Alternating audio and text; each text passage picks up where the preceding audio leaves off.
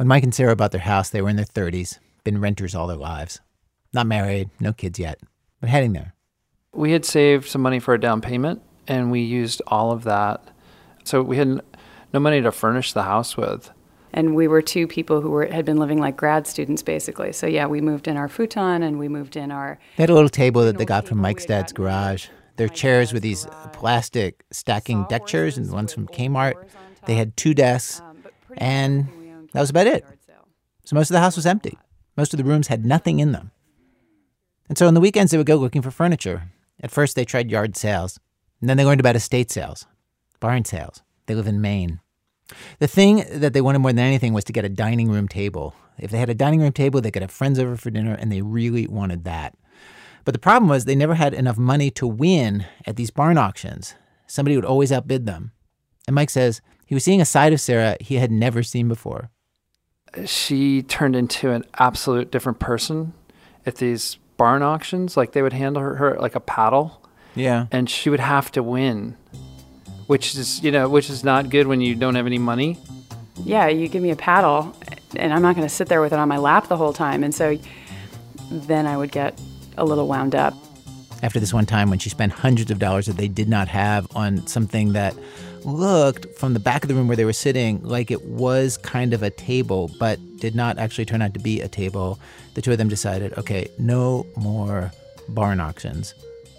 But Sarah was not done. Well, then I, then I discovered this little thing called eBay. Now, this is like 1998, 1999. eBay is really new. They had just gone public. People like Sarah are calling on dial up modems. And Sarah said that the first thing that she did when she got onto eBay was enter dining room table into the search box. And then I was amazed because suddenly there are all these pictures of tables and you can just get them. It's, you know, today it seems kind of old old hat, but back then it really was exciting. So at first, bidding on eBay was a lot like the barn auctions. Sarah would bid on some piece of furniture and then ultimately did not have enough money to win. But she says that she was able to get a nice side table for 20 bucks. That gave her hope. And then one day, the listing was walnut, round walnut table and two chairs. And I clicked on it, and um, the starting bid was like, it was like $10, but then the shipping was really low. I remember seeing a picture of it. It was kind of fancier than something we might normally go for. And the chairs looked great, you know, it looked like it looked like what grown-up people would put in their house. Yeah. Like if we can put that table in here, like that's it. That's that's the beginning. You could kind of see like your kids sitting around that table someday.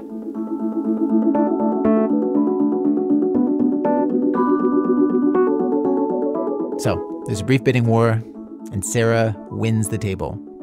She remembers it costing 20 bucks. Mike remembers it as 40 bucks. But uh, the moment she won, that she's totally clear on.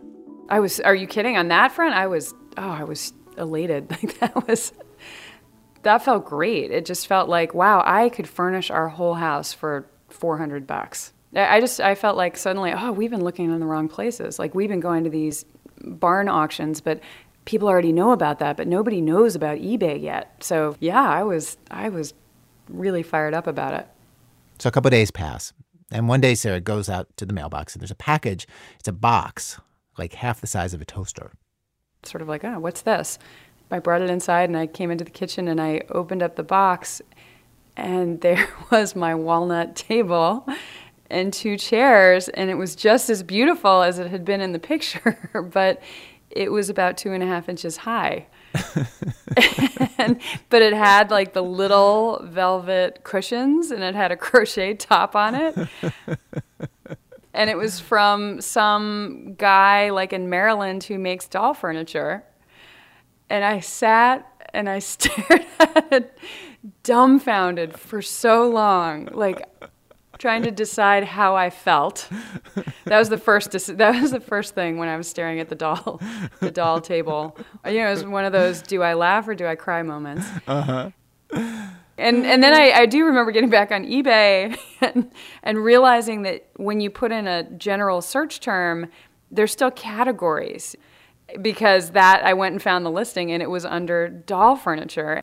Next, she showed it to Mike, and Mike says that when she showed him the toy table, at first he couldn't even understand what it was that he was looking at. Like his brain could not process the information. Like, what is this?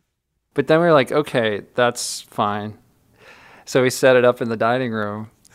Um, so we had this big empty house and this tiny doll table with doll chairs set up in the in the dining room. And our friends started buying us little, you know, doll dishes and glasses.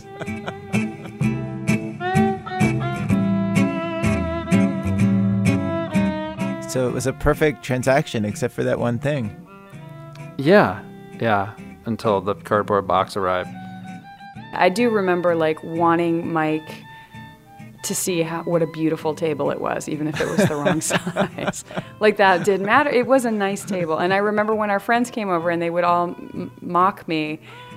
It really was important to me that they saw like I mean, you know, it was like a beautiful the guy who made it is an artist. I'm going to give him that. And you know, it was walnut and it was hand carved and it had a nice little like rim around it and it was a miniature version of exactly what I wanted. But today on our radio program, except for that one thing, we have stories today where everything is just like you would dream, right? Just like you would wish for, except for one pesky detail, one flaw. And the people involved, they have to decide if they can live with that flaw that one problem in how things worked out, or if they cannot live with it. That's what growing up is about, right? Living with things not being absolutely perfect. Am I just talking for myself here? Hope not. Okay. From WBEZ Chicago, it's This American Life. I'm Ira Glass. Stay with us.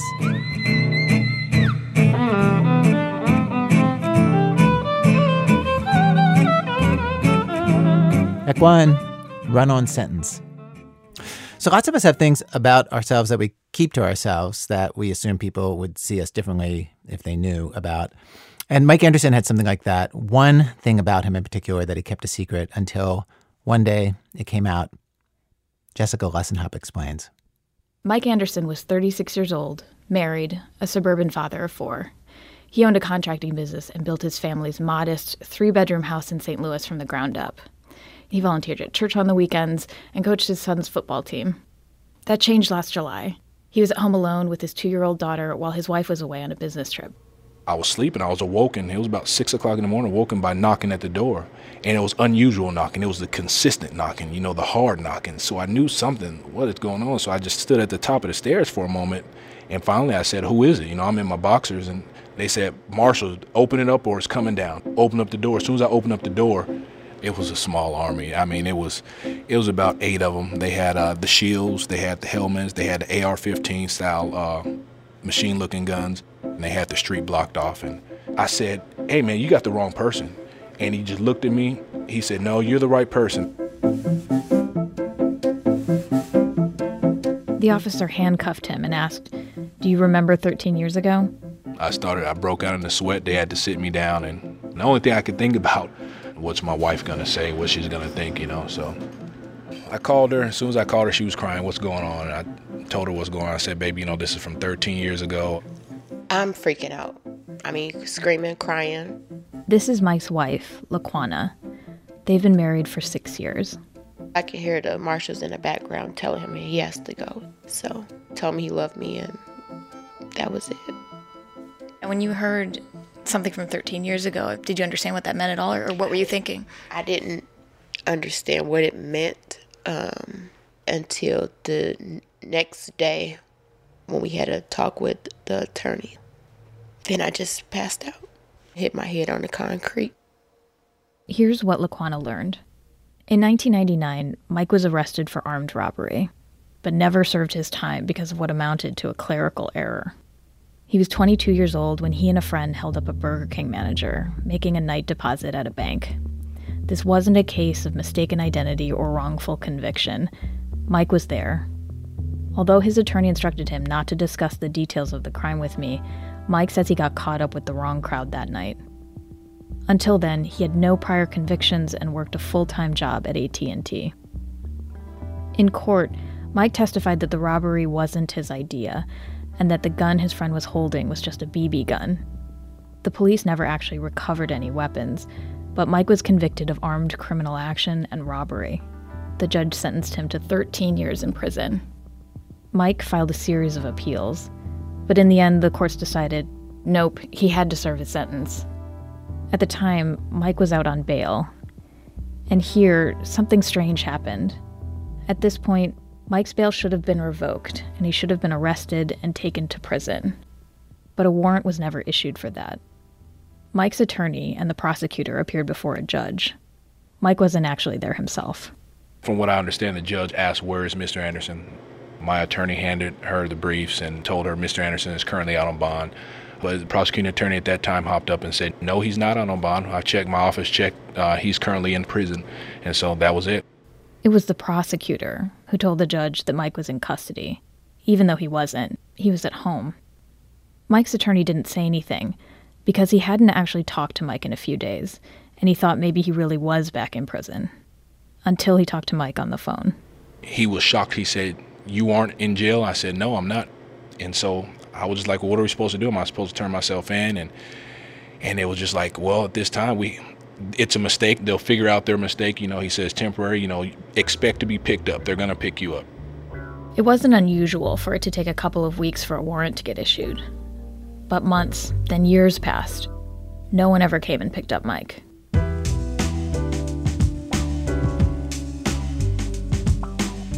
Mike says he never really considered turning himself in. He figured they'd either come for him or they wouldn't. And if they didn't, okay, that was God's plan for him. His lawyer was vague about what he should do next. He left it up to Mike. But after the arrest, the trial, the months he spent in prison before bonding out, Mike decided to turn his life around. He went back to school and became a master carpenter. He got married and became a family man who checked homework and got his kids ready for bed every night. Mike never had another run in with the law. Did you feel like a fugitive during that time? No, I never felt like a fugitive because a fugitive is someone that's running from the law. I never ran from law. I was there. I registered my business through the state, you know, with social security number, address, everything. I'm four streets over from the address that they had on file, you know, built a house over there. So there was never any running or, or strategy of, hey, I don't want to go here because there's going to be authorities. And no, I lived a normal life. Did you feel relaxed right away? I mean, what was it like to sort of acclimate to this feeling that you're out and you may get to stay out? It was 13 years of somewhat relief, but was it always in the back of my mind? Of course, it was always in the back of my mind. Is that day coming any day now? So, like you get pulled over for a traffic ticket, you run a red light, run a stop sign, or you didn't come into a complete stop, and they're running your information, and your heart's beating fast. Like, man, are they gonna know? And they come back, hey, Mr. Anderson, hey, you know, get your tail light fixed, get your tags renewed, you know, and that was it. And I was just like, wow, you know, what's going on? In the end, the only reason that the Missouri Department of Corrections realized Mike was missing was because they were preparing to release him from prison. I called the Department of Corrections, the county's warrant officers, the original court where this happened, Missouri's Attorney General, and the state Supreme Court. And no one would say anything about how there was a record claiming that Mike was one of their inmates when he was, in fact, free. Meanwhile, Mike and his wife still have not had a frank conversation about all this either. They haven't discussed the fact that Mike knew all those years that he might someday go back to prison, but never told her. Do you feel any sense of anger or, or wish that he had told you this earlier on? I mean, that question arose like in my head, just like why he didn't tell me.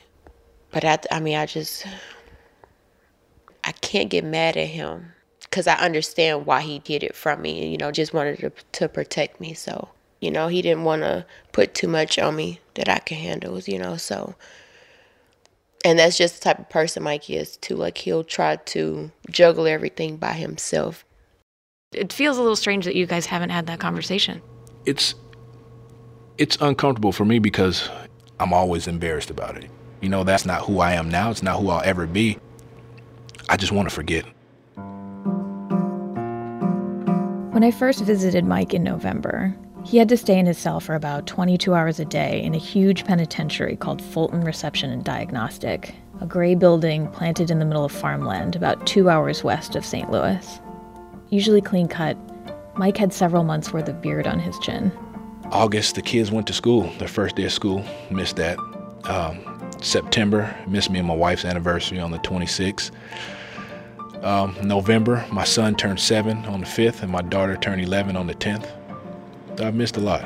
Missed a lot. 13 years without going to prison did exactly what you'd hope 13 years in prison will do for a person. Mike reformed, became a model citizen.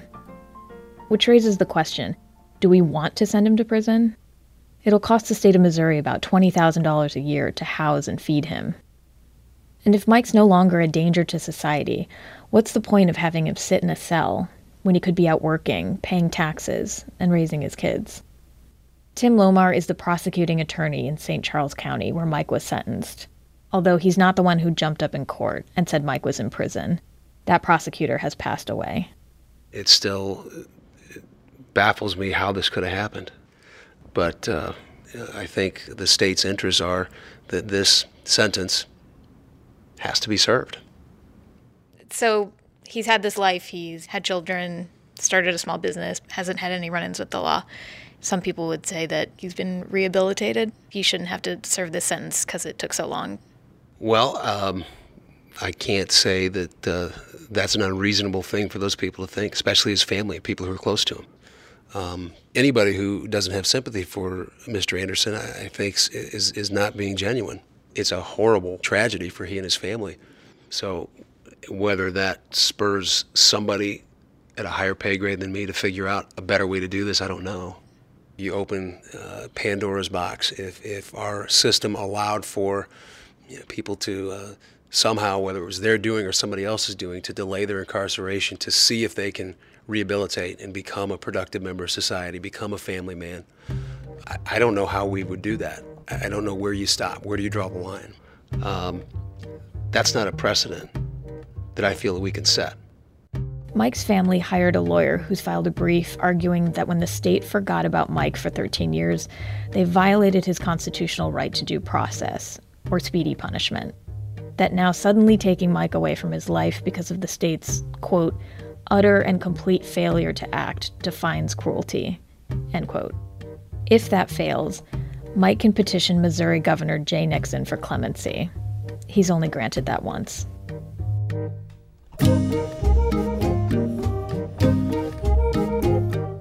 Then there's the victim from the robbery. You'd think if anyone would have an opinion about whether Mike should serve his time or not, it would be him. I hope someday that man can forgive me for what I, what I was a part of. So I've always wanted to, some way, somehow reach out to him, but I always feared that it would be an intrusion.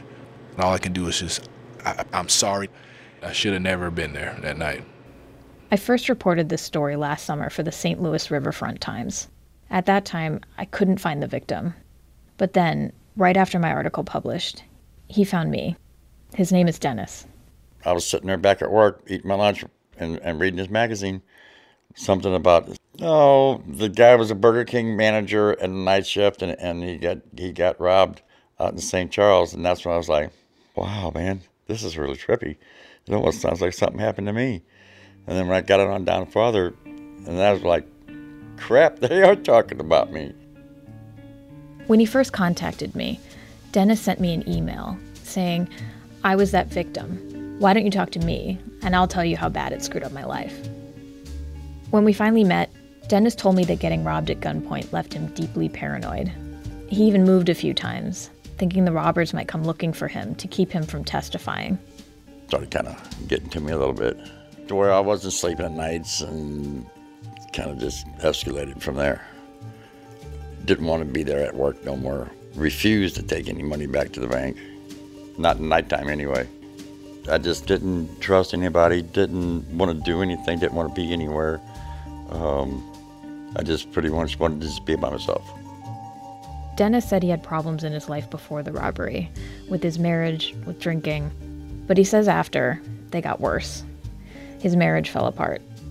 And so when Dennis found out that Mike never served his sentence, he got pretty angry. But then the more I thought about it, it was like, what they're doing to him is not right. He wasn't out robbing other people, doing this, that, and the other. He seemed to have gotten his life together. You know, you got to get the guy a little bit of slack. I mean, yeah, he screwed up when he was little, you know, um, but the law dropped the ball. The law ought to drop it completely. They need to leave the man alone when you tell people that that's how you feel about it, uh, does it surprise them? Um, you know, it's the weirdest thing. So I was sitting downstairs rereading that article one day, and my daughter was. She goes, "Dad, we read this in school the other day." I was like, "Oh yeah." I said, oh. "At the time, she didn't know it was me, because I just never talk about it." She said that she didn't think it was right what they're doing to him now, and pretty much her whole class agreed with her. Then Dennis told her that he was the Burger King manager in that article, and that he felt the same way she did.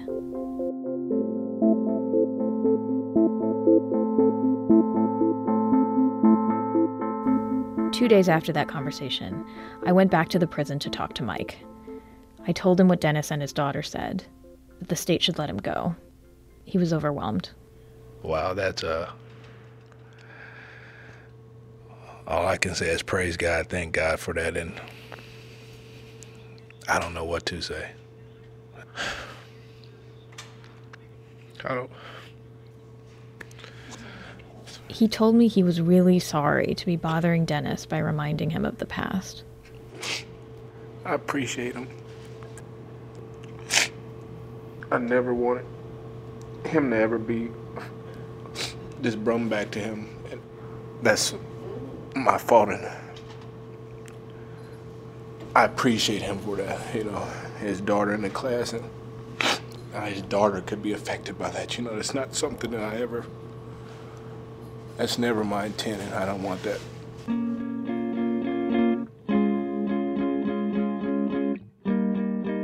Mike is afraid of falling into the daily routines of prison. So, aside from his church group, he doesn't interact much with the other inmates. He won't do things like watch TV with them or play cards. He also doesn't like writing his family letters. You know, I try not to write anybody because I don't want to get used to this. I don't want my wife coming up here to visit me. Her and her, she wanted to come up here the first of this month, and I said, no, don't do it. For eight years, we've never been apart, you know, and I don't want her getting this image of me. I don't want anybody thinking that this is who I am. If you could go back, would you turn yourself in at 22? If I would have known this, yes, yes. If it would have been something, oh, definitely, I would have rather, like I said, I would have rather done it then. I was 22, 23 at the time. Didn't have any children, didn't have a wife, didn't have a mortgage, didn't have a car payment, you know. The hurt would have been less then no one financially or physically, you know, depended on me.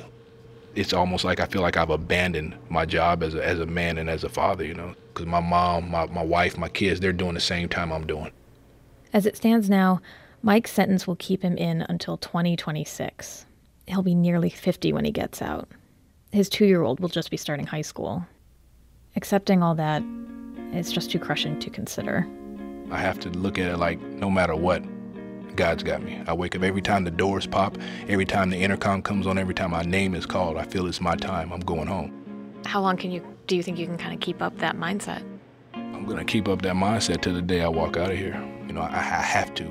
I can't sit here and think that oh, I'll be here for 13 years. There's no way. You know, everything that that I've been allowed to do that, I, that I've accomplished. You know, it just it, it seemed like it was all it'd be all for nothing. In November, Mike and his wife both expected he'd be home for Christmas. Now she just assures herself it'll be very soon. They talk on the phone almost every day, but they both told me they figure they'll finally discuss Mike's original crime and the fact he kept it from her all those years, face to face, once this is all over, once he gets home.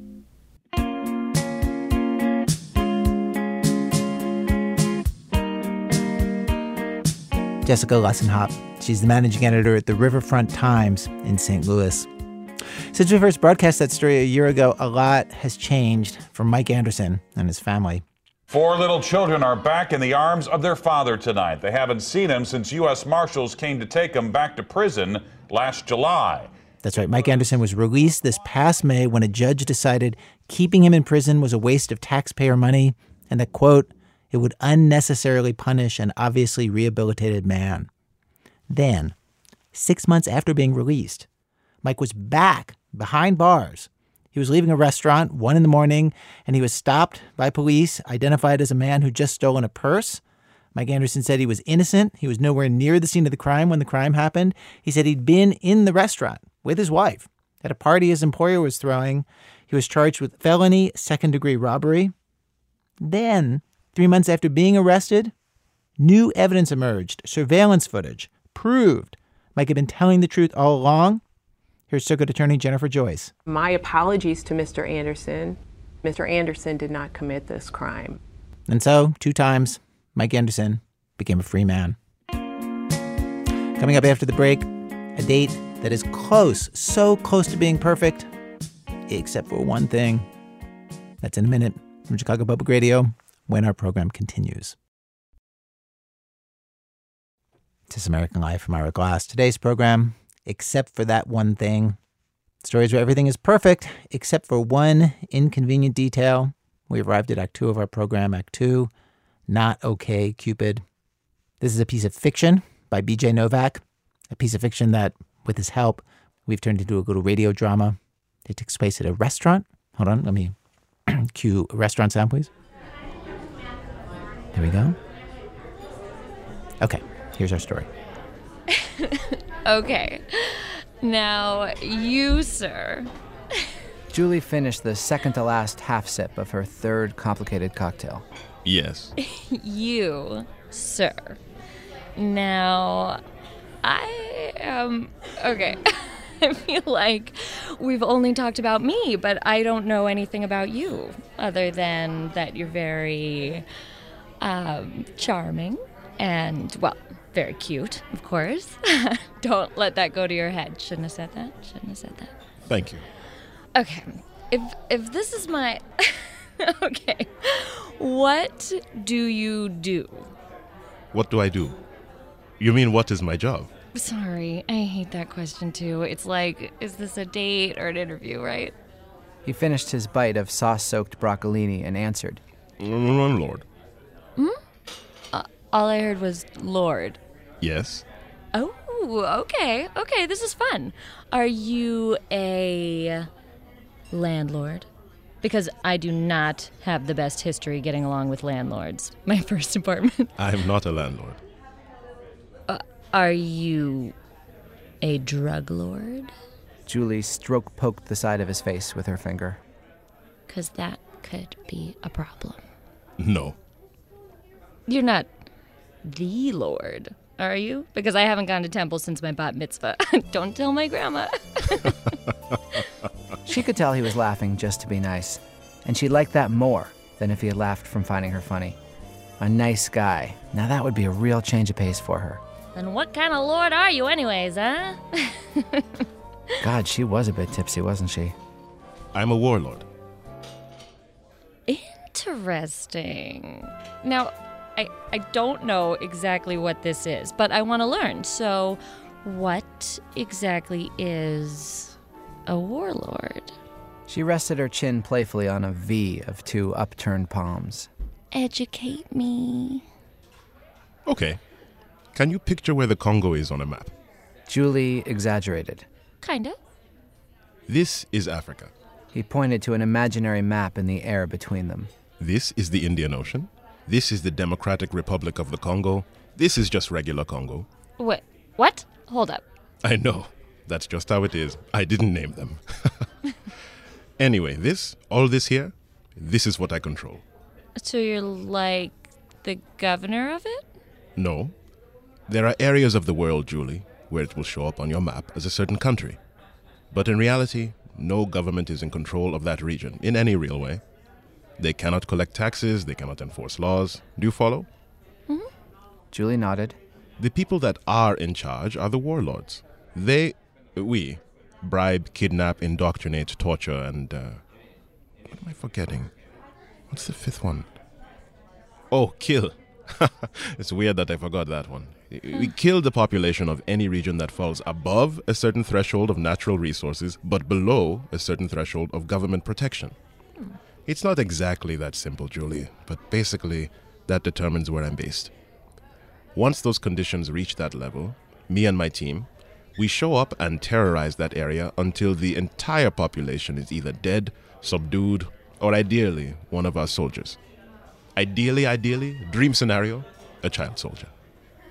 That does not sound legal.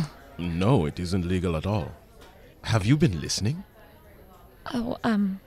Julie blushed and rotated her fork on her napkin in a four point turn so that she would have something to focus on besides her embarrassment.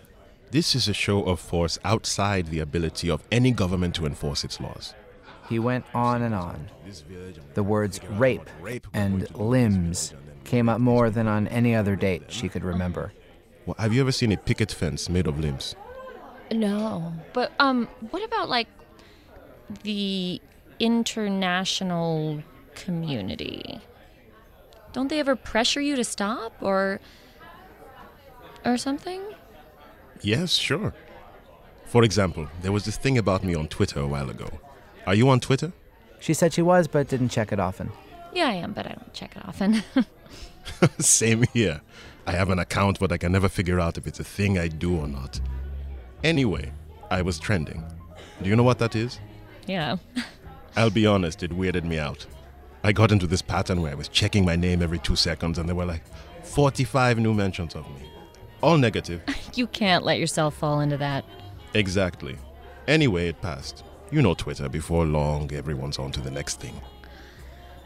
What about mm, um the ethics of it? How do you feel about that? Doesn't that trouble you? The warlord gestured to Julie with his fork. That top you're wearing. Anthropologie? H&M, but thank you. Even better. Do you know the conditions in the factories that made that top you're wearing? Do you ever think about that? yeah, okay. no, that's not nice try. Just because no, no, and and yes, I, I know this this phone right here that I use every day, but no, no, you can't. It doesn't help anything to equate. Look, there's no excuse, but that also does not mean. Just in case you're thinking about dessert. The waitress dropped off two stiff sheets of artisan paper in front of Julie and the warlord. Remember when they used to ask first if you wanted to see a dessert menu? Now everyone just ambushes you with a dessert menu without asking. When did that start? I know. Everyone started doing it at the same time Yes. too. How does stuff like that happen? I don't know. Everywhere just changing their policy at the exact same time. I have no idea. Better get Malcolm Gladwell on that. I know, right?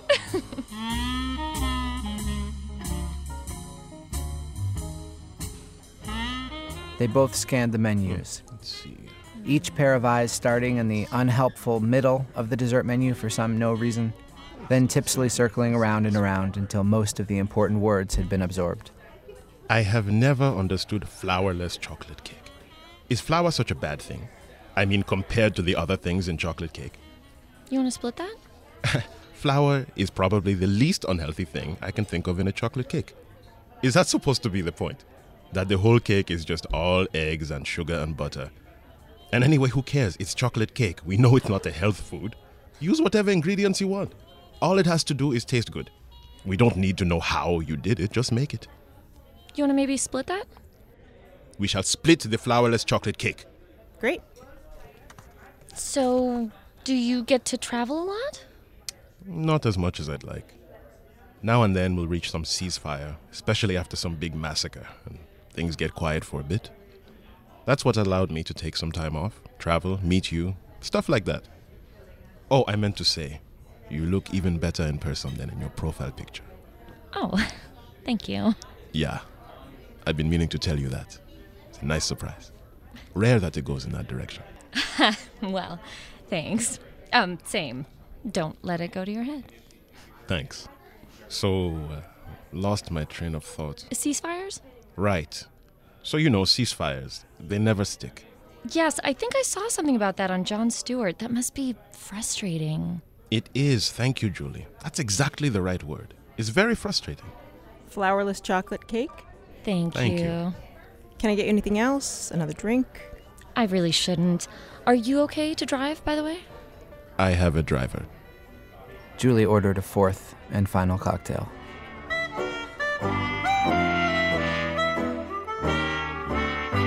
BJ Novak. That story, Julie and the Warlord, is from his book of short stories called One More Thing Stories and Other Stories. Our amazing actors, Alison Brie played Julie, Tunde Adebimpe was the Warlord. Act three Hungry, Hungry People. There was a period in the early 1900s in our country when meat was actually scarce. because of huge waves of immigrants coming in. Plus, there was also a growing demand for us to export meat to other countries. And meat was scarce enough that the thinkers and journalists and politicians of the day didn't just call it a meat shortage. The problem was commonly referred to by this loftier, more Zen like name, the meat question. Jon Mooallem wrote a long story about this for The Atavist online. He says that there would be newspaper editorials about what are we going to do about the meat question. It pops up in congressional testimony on unrelated subjects. People will say, well, you know, it's just like the meat question. The question being, how are we going to raise enough meat for all the people here? Jon Mooallem uh, talked to this American Life producer, Alex Blumberg, about all this. He said it wasn't like American industry wasn't trying to produce more meat.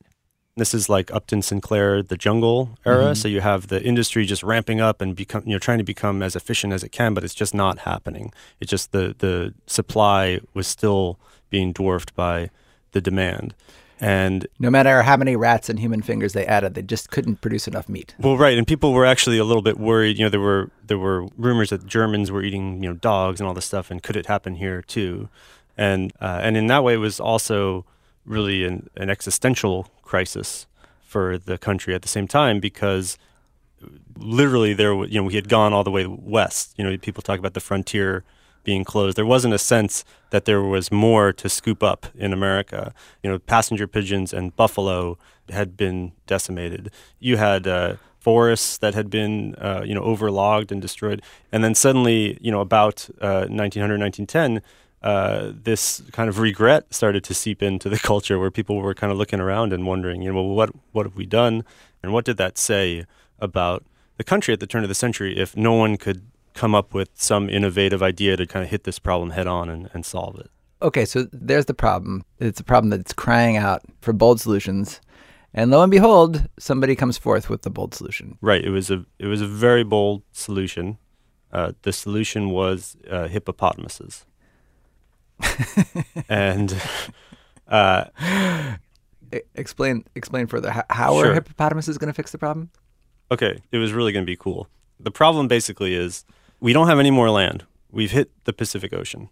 So, what we need to do is look at land that right now looks completely worthless and find a way to extract the energy that's hidden in that land and turn it into meat.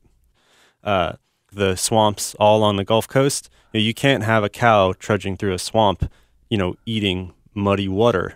Uh, it's not going to survive. It's not. It's not going to. You can't graze it there. But you could take a hippopotamus and put it in that landscape, and it would eat aquatic plants. So the hippopotamus was this. You know, today we'd call it a very disruptive technology. it was going to. Uh, it was going to turn something that seemed worthless and leverage it into you know millions of tons of meat to solve this big crisis. And and there's two main sort of characters at the center of your of your story who who were behind this: Frederick Burnham and a man named Fritz Duquesne. Um, and both of them have very sort of colorful back histories, but they both had spent time in Africa, were sort of very very talented outdoor guides, survival guides, scouts. Uh, yeah, someone had called Burnham the most complete human being who ever lived, like as you say, like a shorthand. um, and these guys were actually, you write, for much of their lives, they were mortal enemies. Yeah. For, for a large part of their lives, they were actually spies. They fought against each other. But they'd actually come together at this point over this idea, that the hippo idea. And then at a certain point, they um, this idea, with their help, makes its way to Congress. Yeah, so a, a congressman named Robert Broussard from Louisiana, uh, his constituents called him Cousin Bob. He insisted he was cousins with you know half of his the people in his in his district, and uh, Broussard brought a, a bill to the Agriculture Committee of the House of Representatives to ask for two hundred fifty thousand dollars for the importation of useful animals. The hippopotamus being, you know, that was the example they felt ready to go ahead with, um, the hippopotamus. And John writes that everyone involved in this idea had their own motivations. For Congressman Bob Broussard, it was to solve a problem in his district the water hyacinth. It came to New Orleans during the World's Fair, which was also known as the World Industrial and Cotton Centennial, when a group of Japanese visitors had given a bunch of water hyacinths away as gifts. and uh, the water hyacinth basically was a plague in the bayous of Louisiana. It was choking all these rivers and stopped shipping. You know, boats couldn't get through with cargo. fish died because there was no oxygen left in the water, and there were all sorts of attempts to kill the flower, none of which worked. Um, you know, the U.S. War Department was on, was on the job, uh, just even pouring oil all over the, the flower, hoping to kill it. So, the idea was the hippos could be brought in, put in the rivers.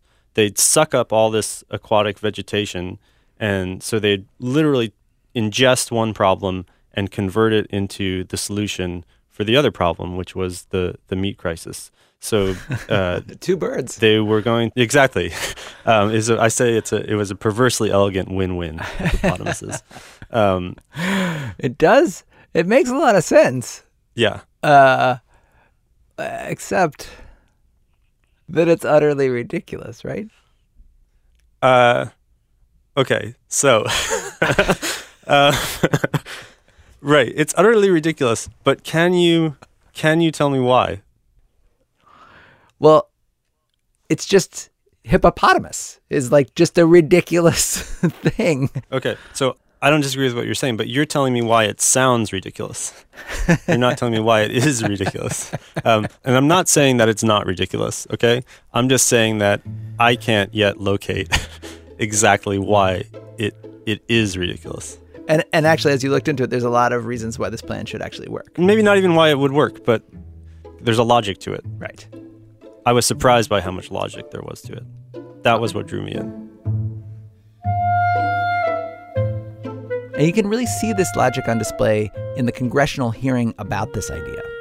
Back in 1910, testimony is heard for Broussard's bill, H.R. 23261, also known as the Hippo Bill.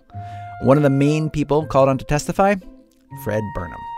Burnham did a really good job of making this sound normal. Um, he made the point that, okay, what are the animals that Americans eat? Chickens, pigs, cows, uh, sheep, lambs. Um, none of those really are native to the to the U.S. They were all brought centuries before by people from other parts of the world. Um, but they had been here so long that we took them for granted as American cuisine. Really, the only thing that was native was turkeys, and we only ate that once a year. Um, so, why did we suddenly stop feeling uh, free enough to change the landscape that way? Um, and so that the the idea of solving the meat question this way, this is sort of where the beautiful poetry of it is. It was this key that unlocked all these other feelings of optimism and ambition and sort of stick to itiveness that America wanted to feel again because it was a way of saying, you know, we have the smarts and the courage to solve this in a bold way. Um, what about though the other reaction, which is just sort of like, yuck, that's disgusting. I'm not going to eat hippo meat. Yuck. Right. There was a lot of that. Um, there was a kind of campaign to nudge people past that. You had this guy W.N. Irwin at the Department of Agriculture who was helping Burnham and Duquesne promote it. Apparently, he had a supply of, of hippopotamus jerky that he offered to reporters um, here and there in, in his office.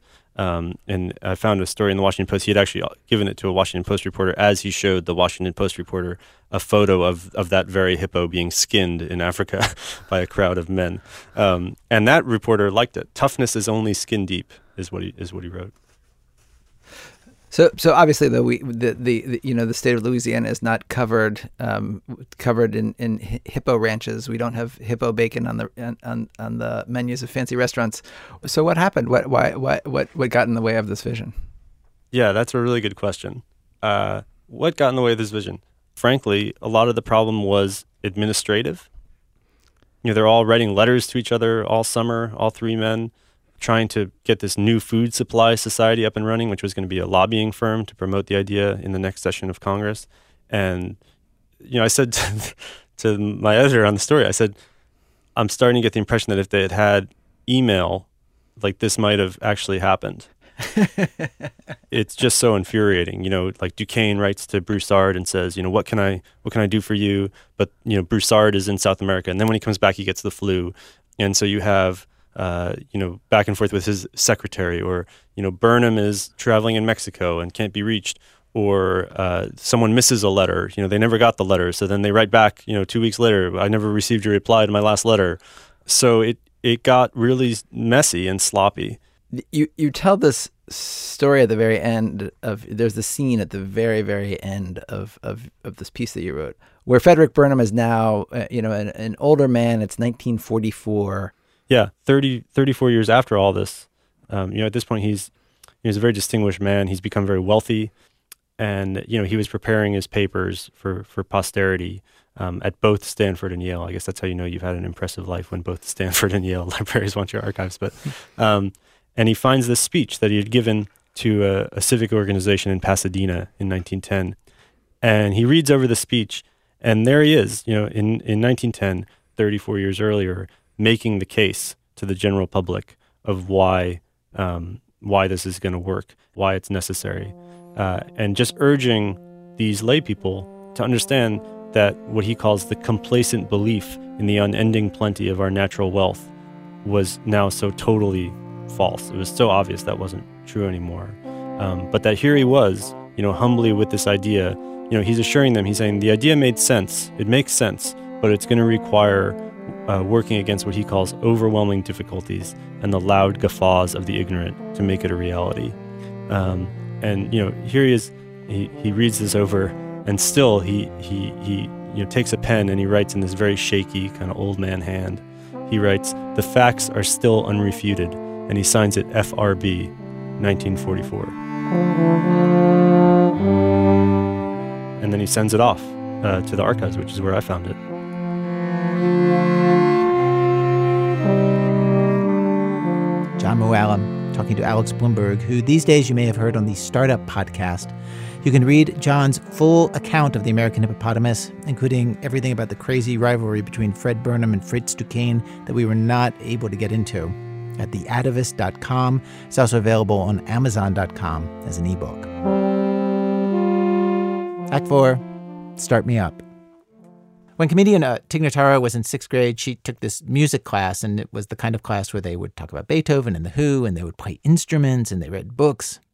She described what happened in that class in front of a live audience at Largo in Los Angeles. It was so much fun. I just, I loved it. And I, I was a huge Beatles and Rolling Stones fan. And um, at the end of every class, the teacher would let one kid play their favorite song for the whole class to hear. And I always brought in Beatles and Rolling Stones albums. And the coolest kid in our entire school, JD, of course, he came up to me after school one day and he said, if I bring in my dad's Rolling Stones album, will you tell me a cool song to play? I said, Absolutely. No doubt. Next day, he brought in the Rolling Stones album, Let It Bleed. I looked it over. I said, This song. Play this one. And I pointed at, You can't always get what you want. He said, Are you sure? I was like, I couldn't be more positive. this is the coolest song that you could possibly play. And he was like, okay. So the teacher asked if anyone had a song, and um, JD raised his hand. She called him up to the front. He pointed out that song, and at that point, this is what the entire classroom heard.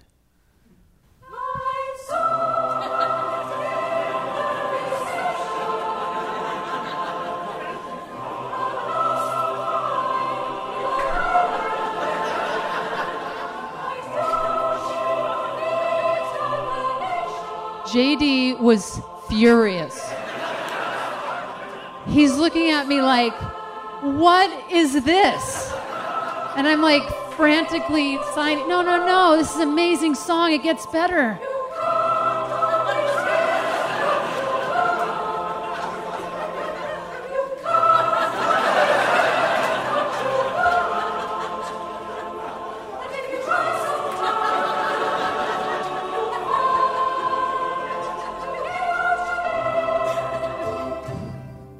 Then the bell rang.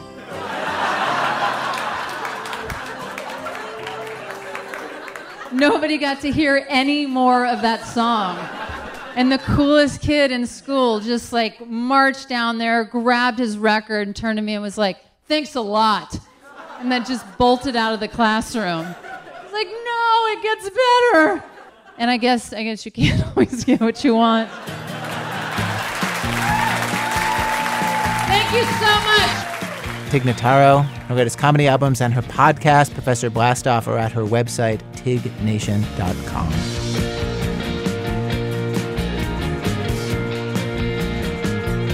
At five, happy accident. Etgar Keret always had a good relationship with his dad, except for one thing. This story is um, true. It all happens in Israel, where Etgar lives, and was read for us in English translation by actor Michael Chernus. Thirty years I'm a cabbie, the small guy sitting behind the wheel tells me. Thirty years and not one accident. It's been almost an hour since I got into his taxi in Beersheba, and he hasn't stopped talking for a second. Under different circumstances, I would tell him to shut up, but I don't have the energy for that today. Under different circumstances, I wouldn't shell out 350 shekels to take a taxi to Tel Aviv. I would take the train. But today, I feel that I have to get home as early as I can. I spent last night at Ichilov Hospital with my wife. She had a miscarriage and was bleeding heavily. We thought it would be okay till she passed out. It wasn't until we got to the emergency room that they told us that her life was in danger and gave her a blood transfusion. Three days before that, my dad's doctors told me and my parents that the cancer at the base of his tongue, which had been in remission for four years, was back, and the tumor was at such an advanced stage that the only way to fight it was to remove his tongue and larynx. The oncologist said she didn't recommend having the surgery, but my dad said that he was for it. The oncologist told him that the operation would leave him seriously handicapped, unable to speak or eat. At my age, my dad said, all I need are my heart and my eyes so I can enjoy watching my grandchildren grow. When we left the room, the doctor whispered to me, Try to talk to him. She clearly doesn't know my dad. The taxi driver repeats for the hundredth time that in 30 years he hasn't had a single accident, and that all of a sudden, five days ago, his car kissed the bumper of the car in front of him, traveling at 20 kilometers per hour. When they stopped and checked, he saw that, except for a scratch on the left side of the bumper, the other car hadn't really been damaged at all. He offered the other driver 200 shekels on the spot, but the driver insisted that they exchange insurance information. The next day, the driver, a Russian, asked him to come to a garage, and he and the owner, probably a friend of his, showed him a huge dent all the way on the other side of the car and said the damage was 2,000 shekels. The cab driver refused to pay, and now the other guy's insurance company was suing him. Don't worry, it'll be okay, I tell him in the hope that my words will make him stop talking for a minute. How will it be okay? He complains. They're going to screw me. Those bastards are going to squeeze the money out of me. You see how unfair it is? Five days I haven't slept. Do you get what I'm saying? Stop thinking about it, I suggest. Try thinking about other things in your life, happy things. I can't, the cab driver groans and grimaces. I, I just can't. Then stop talking to me about it, I say. Keep on thinking and, and suffering, but just don't tell me about it anymore, okay? It's not the money, the taxi driver continues. Believe me, yesterday I went with my son to the graves of the Sadiqim. We bought blessings for 1,800 shekels, and I didn't mind paying. It's the injustice that gets me. Shut up, I say, finally losing it. Just shut up for a minute. What are you yelling for? the cab driver asks, insulted. I'm an old man. It's not nice. I'm yelling because my father is going to die if they don't cut his tongue out of his mouth. I continue to yell. I'm yelling because my wife is in the hospital after a miscarriage. The driver is silent for the first time since I got into his taxi, and now I'm suddenly the one who can't stop the stream of words. Let's make a deal, I say. Get me to an ATM, and I'll take out 2,000 shekels and give it to you. In exchange, it'll be your father who has to have his tongue removed, and your wife who's lying in a hospital bed getting a blood transfusion after a miscarriage. The driver is still silent, and now so am I. I feel a little uncomfortable for having shouted at him, but not uncomfortable enough to apologize. To avoid his eyes, I look out the window. We miss the exit to Tel Aviv. I tell him that politely, or I shout it angrily, I don't recall anymore. He tells me not to worry. He doesn't really know the way, but in a minute, he'll find out. A few seconds later, he parks in the right lane of the highway after managing to convince another driver to stop. He starts to get out of the taxi to ask for directions to Tel Aviv. You'll kill us both, I tell him. You can't stop here. Thirty years I'm a cabbie, he tosses back at me as he gets out of the taxi. Thirty years and not one accident. Alone in the cab, I can feel the tears rising. I don't want to cry. I don't want to feel sorry for myself. I want to be positive like my dad. My wife is fine now, and we already have a wonderful son. My dad survived the Holocaust. That's not just a half full glass, it's an overflowing one. I don't want to cry. Not in this taxi. Not next to this driver that I yelled at. The tears are welling up and will soon begin to flow. Suddenly, I hear a crashing boom and the sound of windows breaking. The world around me shatters. A silver car veers across the next lane, completely smashed. The taxi moves too, but not on the ground. It floats above it, towards the concrete wall on the side of the road. After it hits, there's another bang. Another car must have hit the taxi.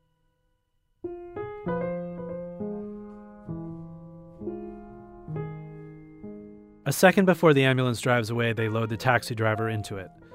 Deep in my heart, I was hoping they'd send us in separate ambulances, but it just wasn't my day. The driver, looking revitalized and happy, lights a cigarette. The paramedic wears a yarmulke and tells me I was very lucky. An accident like that with no deaths is a miracle. The minute you're discharged from the hospital, he says, you should run to the nearest synagogue and give thanks for still being alive. My cell phone rings, it's my dad. He's only calling to ask how my day at the university was and whether the little one is asleep yet. I tell him that the little one is sleeping and my day at the university was great. And Shira, my wife, is fine too. She just stepped into the shower. What's that noise? he asks. An ambulance siren, I tell him. I try to sound casual. One just passed by in the street.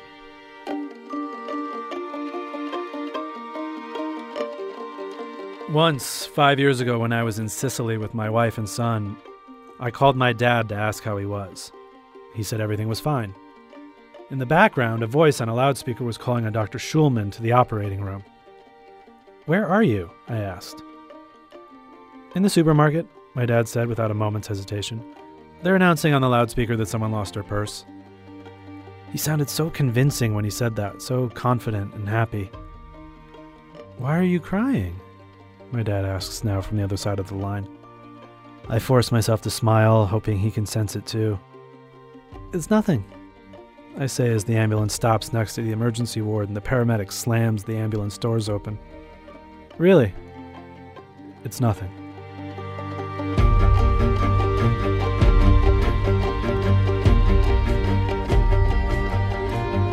Michael Chernus reading a story by Etgar Keret. Etgar's most recent book is Suddenly a Knock on the Door. How? How